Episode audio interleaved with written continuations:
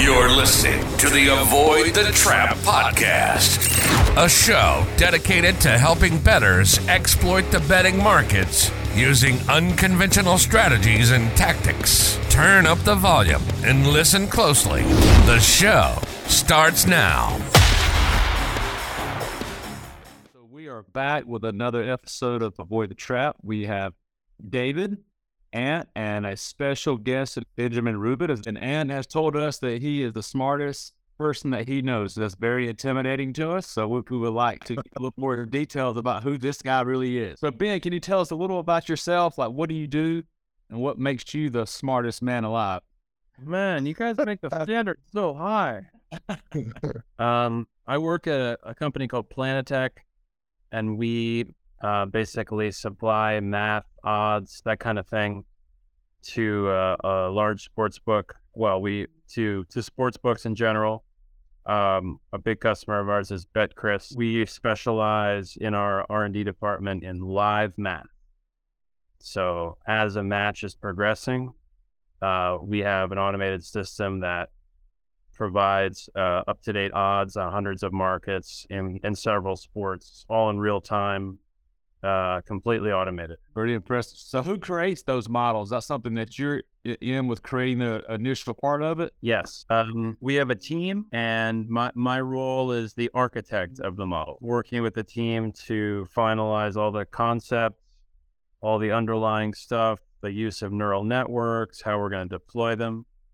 But then my specialty is actually writing all the logic. So some of our people that are listening to us, they might be a little bit noobs. Like, what takes? Like, how does somebody start building a model if they want to create maybe a simple one? Like, what are the things that, like, where would you start? Like, because I've Googled before, how do I create a model? And I promise nothing much comes out. So if someone's trying to figure out how to build a model for sports betting or sports in general, I guess the puzzle is, how do you use past data to predict the future? There's a lot of ways you can do that, but what we have found most successful is we build a toy model, which is a simulation model, which would be a lot like what the weatherman builds. The weatherman obviously doesn't build it, but that's underneath the construction of what is happening at the level of the sport or the level of the weather, with all of the important information that's necessary, simulated, and all the unimportant stuff left out. So it's basically breaking phenomena down to their most simple but necessary parts, so that you can take something very complicated like the weather or a sporting event and make useful predictions, at very, very high and reliable speeds. So as you guys can imagine, the way I think about it is, first you have to create a model that tells you if a basketball team is favored by 6 before, the game starts, what is the price at 6? What is the price at 6.5? What is the price at 7? So you have to start from the beginning of the game, and then you have to somehow calculate or simulate the same results throughout the whole game, right? Is that so let's say I just wanted to start creating a model, but I don't care what happens during the game, but I only care to know how the landing percentages work in a certain sport, like the buy sells of each spread. How do somebody, like, what are some of the things that what kind of data somebody needs to get? So if you're just looking at pregame and you want to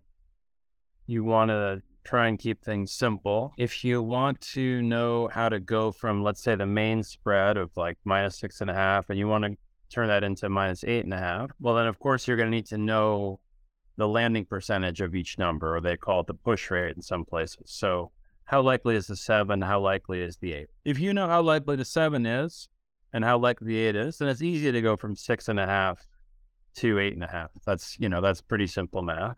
You can look that up online. But a little bit more complicated would be, okay, for games with this spread and total, what is the landing percentage of the 7? What is the landing percentage of the 8? You might even want to know, like, if it's a playoff game, how do the landing percentages change? All that stuff. So that's all kind of on a little bit more basic level, in that you can do it all just by counting data and averaging things together, that kind of thing. In statistics, like they would call that the frequentist method. It's basically you look back at history and you just count how many things happened that are similar to what you're looking for. How did I do answering your question? Let's keep going with the simple stuff. Let's say I want to figure out the landing percentages of certain numbers. I have two more questions. One is, how big of a sample do I need to look back to actually feel confident about my number? Because obviously some spreads, a team in a basketball game favored by 12, that happens a lot less than a team favored by 3. And then my other question is, do the closing line of the odds, so I assume that if I'm an 8-point favorite, the landing percentage on the 9 is different in a game where a team is only a 3-point favorite. Am I? Definitely. Okay. So what are those? What am I looking for? I think anytime you want to do measurements like this, you're going to want to have thousands of samples, like probably at least 1,000, but hopefully 5,000 or 10,000. And then you're going to want to look and just see for any particular thing you're measuring, like how often do they land on the 3? Well, if you only have 1 or 2 samples in your whole data set, then you're better off just guessing. Don't even try to get it from the data. And that's, that's part of modeling. It's like, we don't know the answers to everything from the data.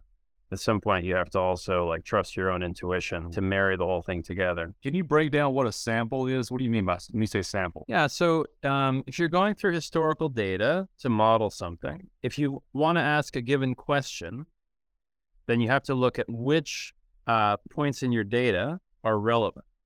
So let's say you looked at 5,000 matches. And let's say you are looking at tennis. But for the model that you're working on, you only want to look at, let's say, women's tennis. Well, if you have 2,000 matches in your data that are women's tennis, then that's 2,000 samples to look at. And if you wanted to break it down further, let's say you were only going to look at women's tennis matches in majors.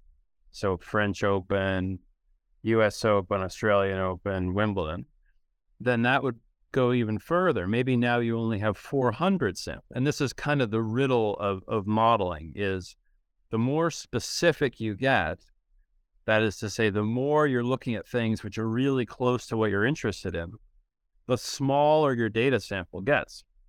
On the other hand, if you're willing to tolerate data that's kind of in the neighborhood, but not exactly what you were looking for, then your sample gets much bigger. That means you can see a lot more historical data points and get a more reliable read for what happened in the past.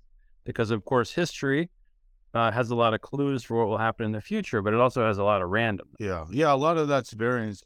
When you say women's tennis in Wimbledon or just like NBA playoff games, it just kind of feels like that would be a lot of randomness, a lot of variance.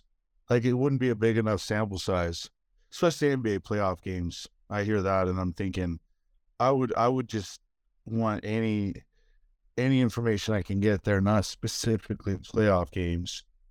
I'm trying to think how, if that would be efficient enough. But I mean, you guys got it down. I don't build models. No, so I agree with you. You would want to look at both. You'd want to look at the regular season and the playoffs. But you might notice some tendencies in the playoffs. For example, maybe with a spread of -6, maybe the higher numbers don't land quite as often. So maybe even with the same spread, you're going to have a lot more closer outcomes because of kind of the nature of the playoffs. Like teams play more defense. There's probably more referee bias contraction in the playoffs, that kind of thing. Whereas in the regular season, it's a little more crazy. That just feels like you're getting super, super thin with it. But I mean, I guess you have to with the stakes and these places don't back winners out, et cetera. If they found some little angle like that and you didn't factor it in, you could take a beating. But that just sounds, yeah. That sounds like you're getting really thin right there, but yeah. I agree, not easy to use that information. I kind of mean it as a hypothetical. Yeah, hard. That sounds real hard. I would stick to the regular season and barely tweak it, but Yeah, probably I'm not good enough at math to figure that out. That's why I'm saying that. Yeah, like all that thought later when we talk about the other subject I wanted to talk about, like this is actually, it would be a good way to jump into that other thing. But I got some more questions for Ben. So Ben, obviously there are people who listen to us, they're probably interested in what I call derivative betting, figuring out the landing percentages in certain games and bet when, you know, the sports folks make a mistake. But they are probably also super interested in building predictive models. Are those harder, easier? Like, what are the major differences? You know, like basically models that predict what the spread of a game should be or what the total of the game should be. Very interesting question. Well, I know that when I first worked in the sports betting world, I worked at Pinnacle. I had a very backward understanding of modeling. I thought that sports books made these incredible crack models to predict everything.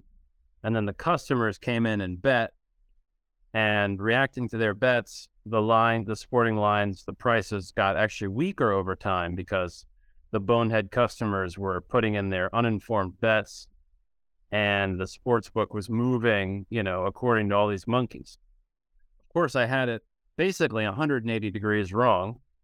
What you guys may know happens is the sports book starts out with a very rudimentary line, which gets sharpened as more and more customers bet. That's something that Antonino taught me very early in my sports career. So on the sports book side, we don't tend to do very much actually with predicting the actual outcome of a match. Like in a straightforward manner. We generally tend to believe that, for example, the closing money line, the closing total, the closing spread are very good indicators of what's going to happen. But if you were to try and model that yourself, you of course have to look at what has happened in the past, who's won and lost. Also where the market has closed on given teams, where the market has opened on given teams. And then you want to try and figure out some factor that you think is not being well understood by the market. Maybe a team plays badly at home, badly in the first half, et cetera, et cetera.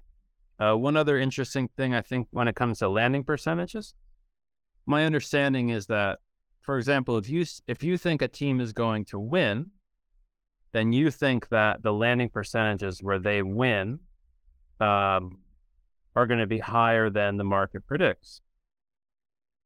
If that's the case, then it might be interesting to consider on the buy sell, buying some of those numbers where they would win, but not by quite as much as the market says. Because if it's, let's say, -4.5 you want to bet on, then if you're right that your side is the right side, then maybe the 4 is not being priced high enough by the sports book if they're being consistent. That's something that I would look at. That's hard. Sorry, I'm hearing it and going, wow, because that's basically they was a professional better probably has been taught that using the buy sells or buy points and selling points is something you should never do. Yeah, I hear that. So, right, Dave?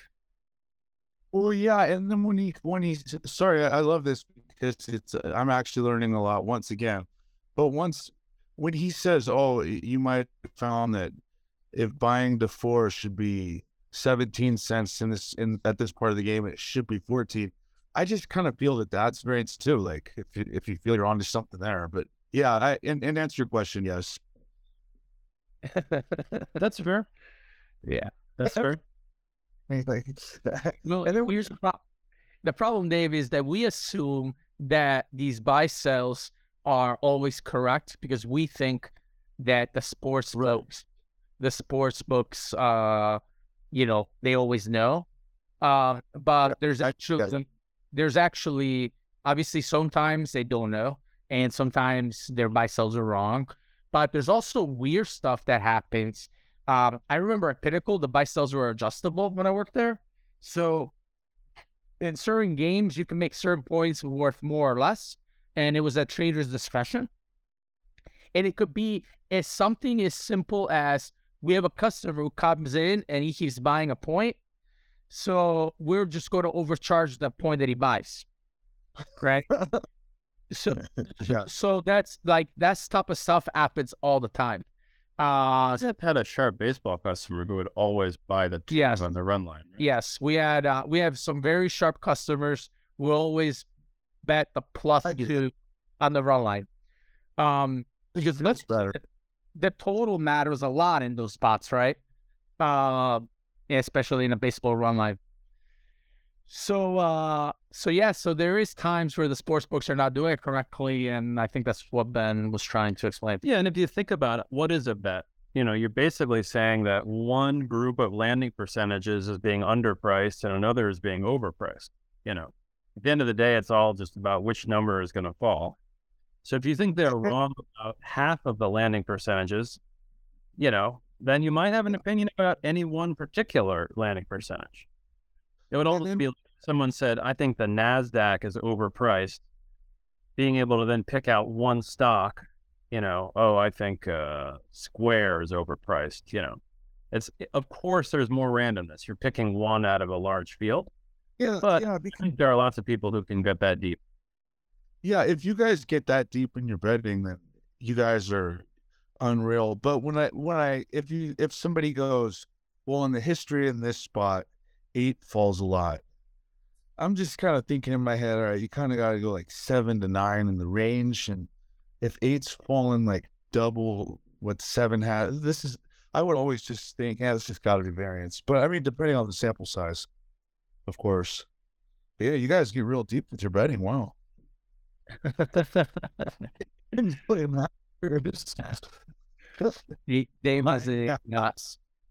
is a top to bottom better. Nice. So, you know, he's that's what he usually does. Well, and then when I see it offered, I mean, I look at it out and just naturally I look at it all. And then I'm just my whole mentality for it is I'm going, all right, if there's like a huge middle going on, or there's a something like that, I'll go, all right, let's cut the variance down. If the price seems like it's break even, but if there is times where I'll bet it and I'll go, wow, buying that to 15 at that point in the game actually seemed strong, you know? So I don't know. You guys. Another example I want to give you, Dave. So do you know that soccer, you could have a soccer game that has the same exact spread and the same exact total, and the buying points and selling points before game starts will be different just because certain leagues draw more than others. I know you don't bet soccer. So basically there's a draw function in the line where am I explaining correctly? So basically certain leagues are more likely to draw than other leagues, just the way they play their soccer. So you can have 2 minus half a goal games with the same exact total, but to buy to the draw to the 0-0, it will be priced differently because they're 2 different leagues. Even there has to be a part of that that's variance. Like when you say it has the same line, same total, I would just go, all right, this is definitely. And that's what I would think too. It's the same exact game. How can the buy sell be different? But of course, excuse me. What's the logic that there's more draws in one league? It's just historical data tells us that certain leagues draw way more than other leagues. You know, after many, many, many seasons, and it's also just the way they play soccer in certain countries versus others. Yeah. So then your guys don't bet the draw at all in those other games. The things. Correct. And when you're betting those numbers, they're worth different amounts because there's extra chance of drawing or not drawing. Yeah. That makes sense. I mean, it's interesting, but I just, when you go, well, for whatever reason, they just draw more. I'm just dying to know that. But why? Like, why? Why? No, they draw more just maybe the way they might play the game or the way it's reffed or the way the coaches of that particular countries learned how to play the game. It just could be many reasons that to be honest, I don't even know the reasons why they're drawing more. But there's definitely leagues that have a higher drawing contraction than others. And that's just that. It's interesting to me. What about a spot like, I remember a few years ago, I don't know if I'm getting off topic. I remember a long time ago where literally it was so public that it was almost unreal. Where the Warriors they still kind of do it, where they would sandbag and then wait till the second half and then just cover the second half line. Yeah, I lost a lot of money in those spots, but yeah, there was a season where the Warriors always were losing at halftime, but then ended up winning the second half. But I don't know. What do you the numbers? To be honest, what you do with your specific? Yeah, right. I ignore in those spots, but like there's that other thing that's happening lately in the NBA where. When a team going back home down 0-2 in a playoff series, like the first half line will be crazy. Yeah, like, yeah. In those spots, if I was to bet one of those, I would bet the crazy value or the perceived value. Yeah. But history tells us that in the last couple of years, I would have been a big loser if I did that. So yeah, but can I say something real quick? So. Yeah. When you have those like crazy first half and full game splits, and then you go, well, in the long run though, it's supposed to be adjusted this much. I don't know. I'm going down with the ship. I'm going to keep betting that first half because it's got to be variant still. It's still got to be. It has to be. The reason why it's being traded that way, it's A, because people are betting it that way, and B, because they believe that if you're down 0-2, when you go back home, you're really fighting out the first half, but not the second half. It makes no sense when I say it aloud, but that's the reasoning why they're being treated that way. No, definitely still bet those splits. It's got to be very fair. Yeah. And now the public's even betting that more. So now there's a skew there. The handle's big in just island NBA games. No, you have to keep going with that one. Remember last year there was a game where it was one team -3 and the first half was also -3 or something absurd. But no, that's -3 right there, full game, yeah, or whatever. Plus, yeah, some of this is various. I'm just sure, but I don't know. Micah, do you have any other questions for Ben, or should we go to see? Is it all sports? Are y'all doing this for Betcris or just NBA, soccer? At Planatech, we do most sports, NBA, NFL, college sports, tennis, soccer. Yeah, all the big ones. My question was is if you build a model and it's, regular season based, everything's built off that. And then here comes March Madness tournament. You got this max effort from these kids. Do all those regular season numbers kind of go out the window at that point? I mean, I know it's a little bit there, but isn't there a whole different ball game at that point or not? So basically, obviously for them to build just a playoff model, it's something they don't really do that. Maybe one day when there was infinite time, they could try building one. But usually that's where the trader has to use a little bit of his brain to figure out when things don't apply. And that's a good segue. Then maybe we could talk about the FedEx thing, right? Because I think they go hand in hand. Have you guys been following this on Twitter? Yeah, real quick before we get into that, if you don't mind. Like, I'm over here watching, like, Arkansas and Kansas last weekend. And yeah, I got kids. Oh, I know that they have some, like, NBA lottery picks on Arkansas's team, but there are max effort diving, blocking shots that are going out of bounds. I mean, it's like these guys would not do that in the regular season. There's no way. They're at max effort. That's why my question was more like, it's got to be how much can you base off regular season versus when it comes playoff, max effort, March Madness time is my opinion. But yeah, go ahead with your.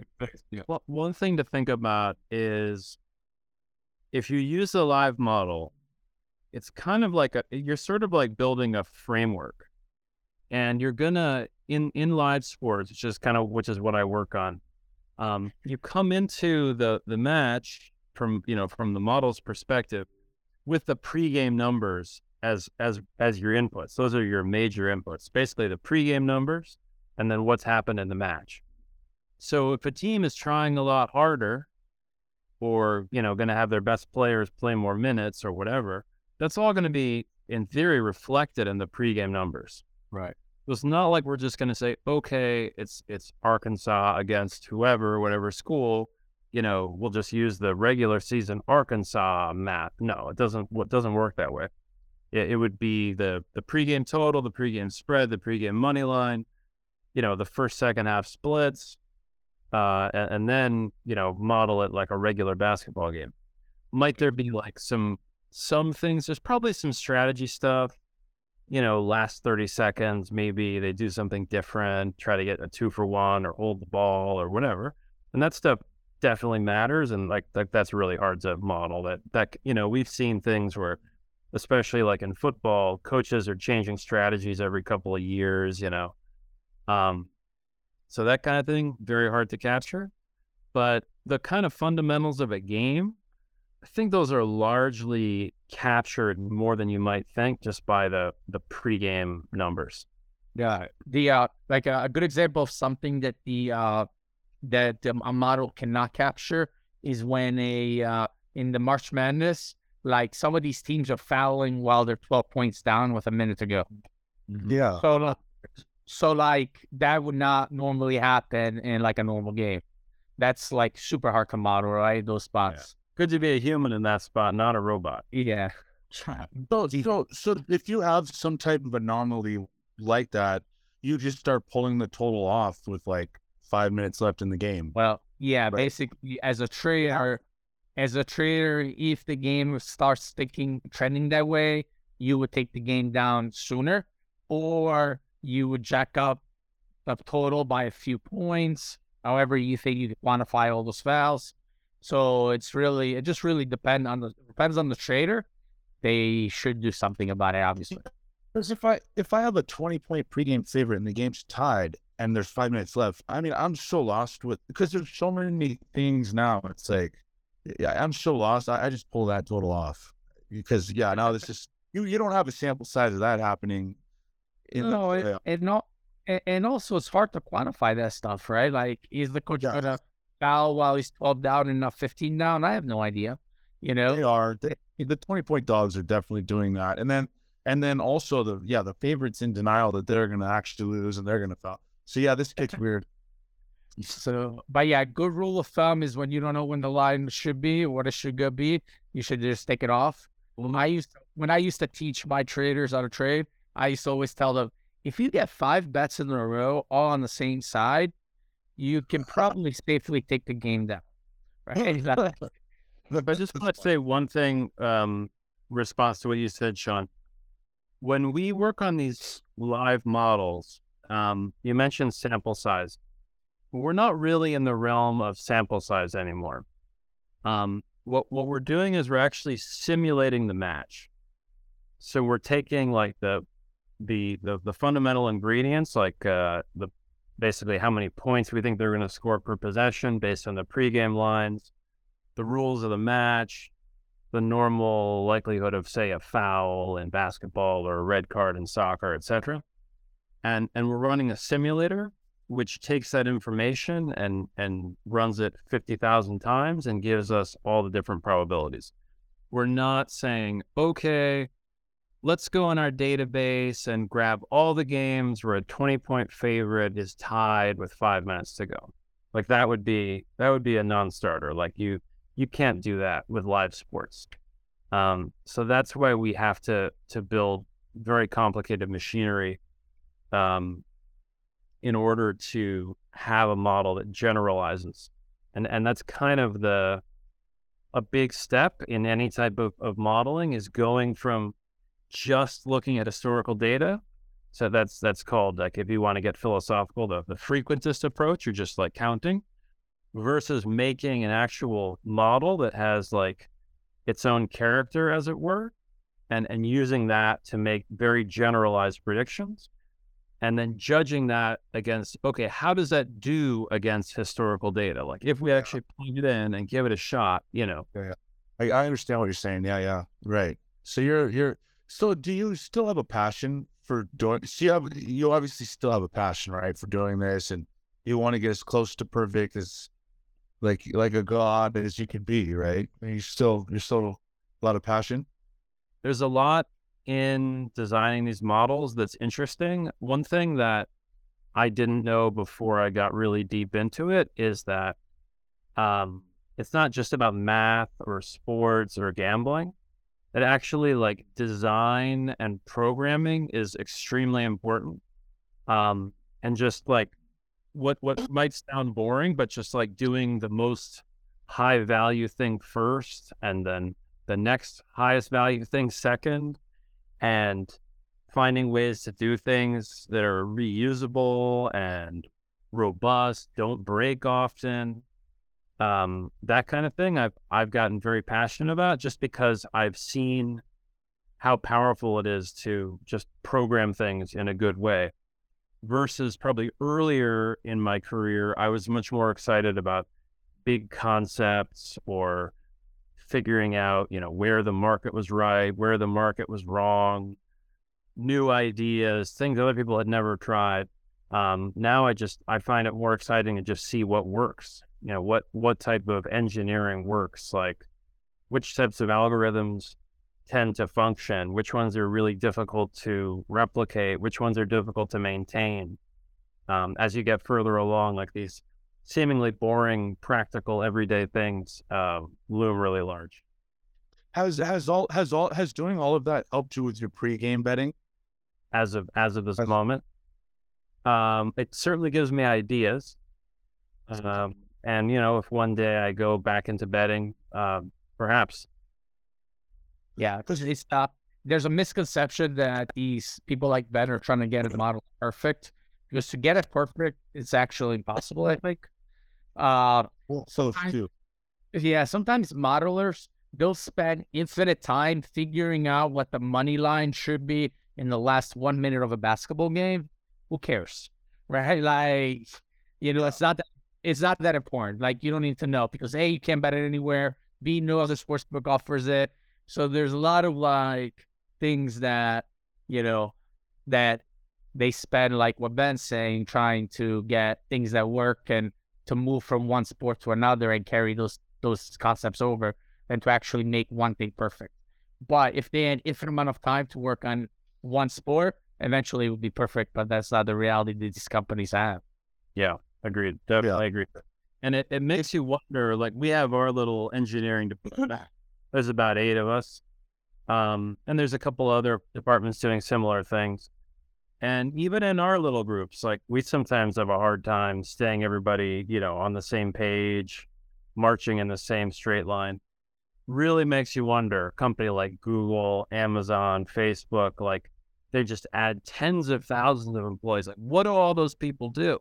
Then, of course, when they lay off 10,000 people, you say, okay, well, maybe they weren't doing that much. So, yes, that's you guys want to go into Fezzik, or you guys? All right. So on Twitter, Fezzik the other day posted that people should be betting the Purdue money line, which the line he was telling people to bet was 4,500.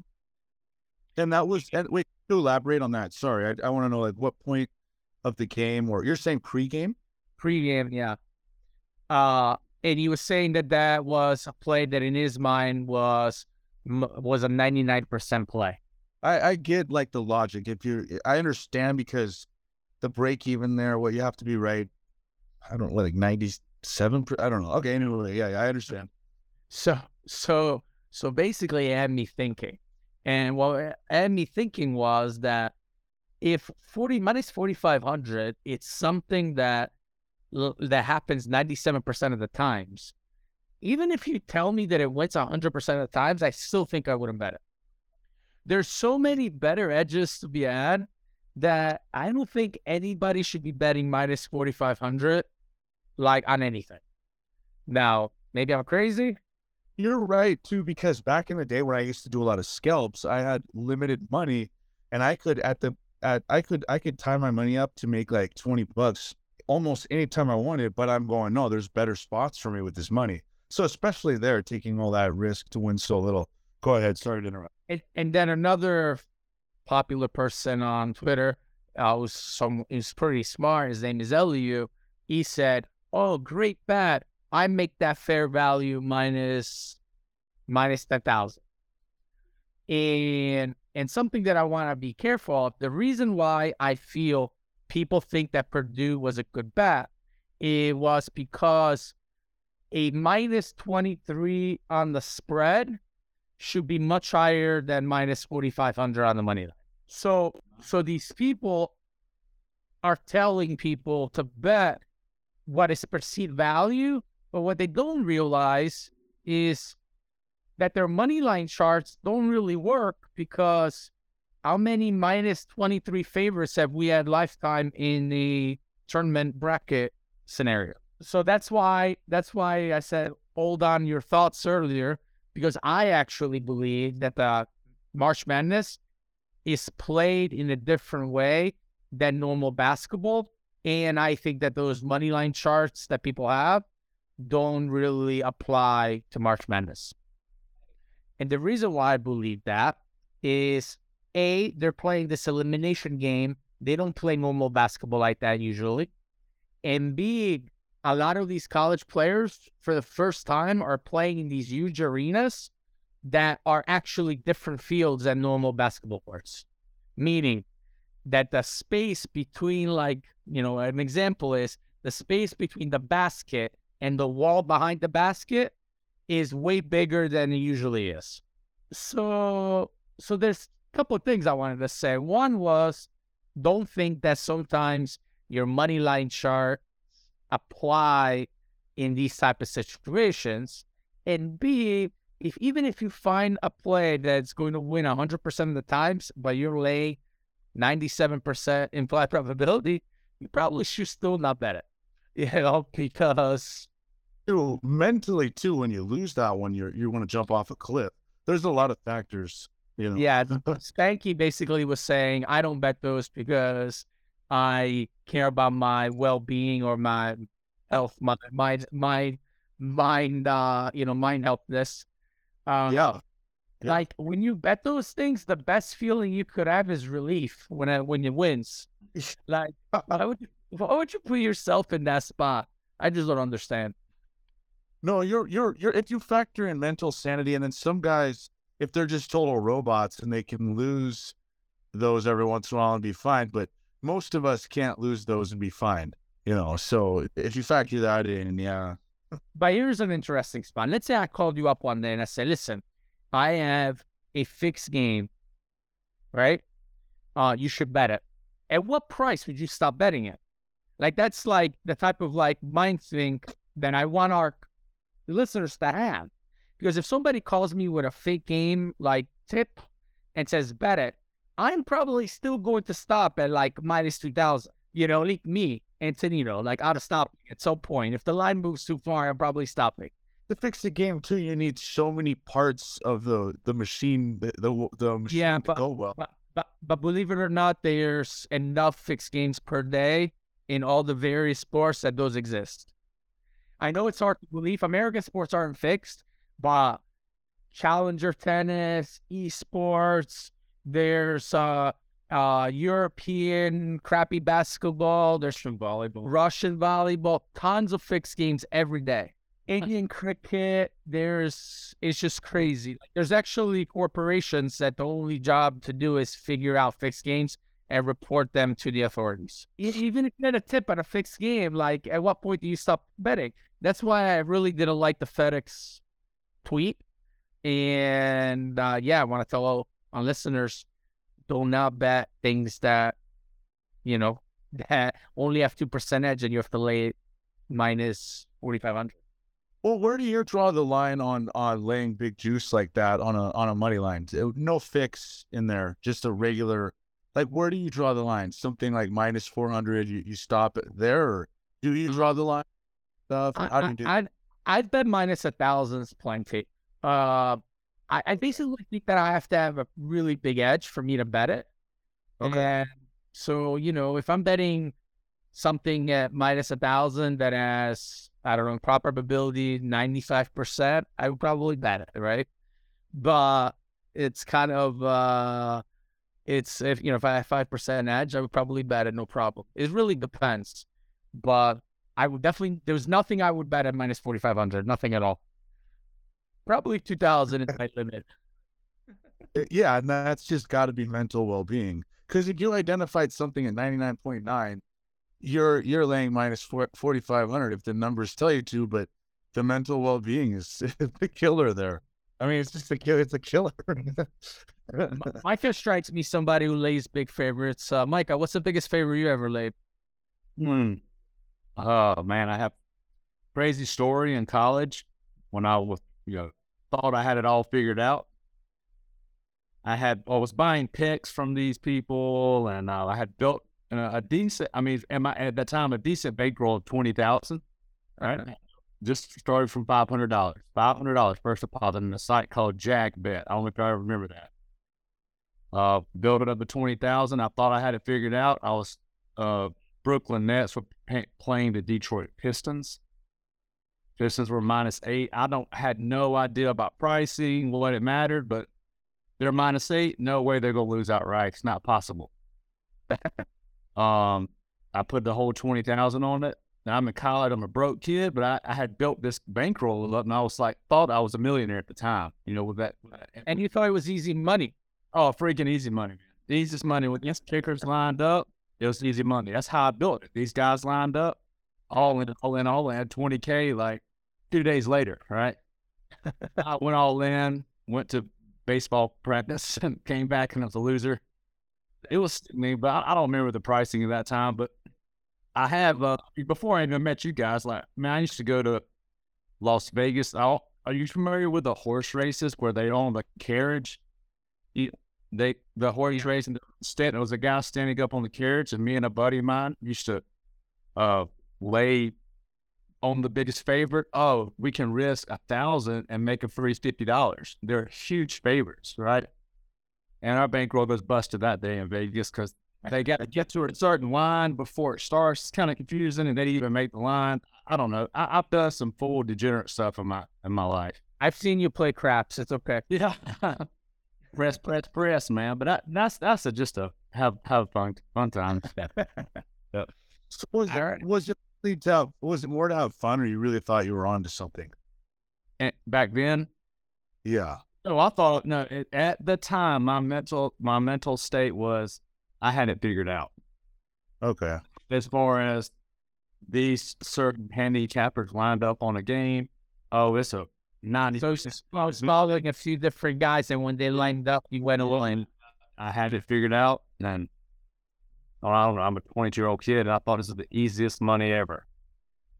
But yeah, at the time, I really thought that I had it figured out. Yes. So a good lesson for our listeners is, even if you have a huge edge, you still have to be really careful how you manage your bankroll, because I'm sure there's plenty of people with real edges who are super smart who all went bust up because they didn't know how to manage your bankroll. Mm-hmm. So you got to give yourself enough time to get that luck out of there. So yeah, if I knew what I knew now when I was 20, I'd be a different ball game. Instead of being a millionaire, you'd be a billionaire. Yeah, I mean, stuff like that. He'd be working the live betting place. He'd be Mr. Pinnacle himself. Yeah. All right, guys. Anything else? That was it, man. I appreciate you guys being on. Thank you, Ben, for coming on with us. Appreciate that. It was very interesting. You lived up to your standard. Thank you. Thanks. Very kind. Very kind. All right. See you, Dave. See you, Mike. All right. Thank you for listening to the Avoid the Trap podcast. If you'd like more betting tips or want to learn how you can partner with us, go to our website, www.avoidthetrap.com. Until next time, remember, to the victor belong the spoils.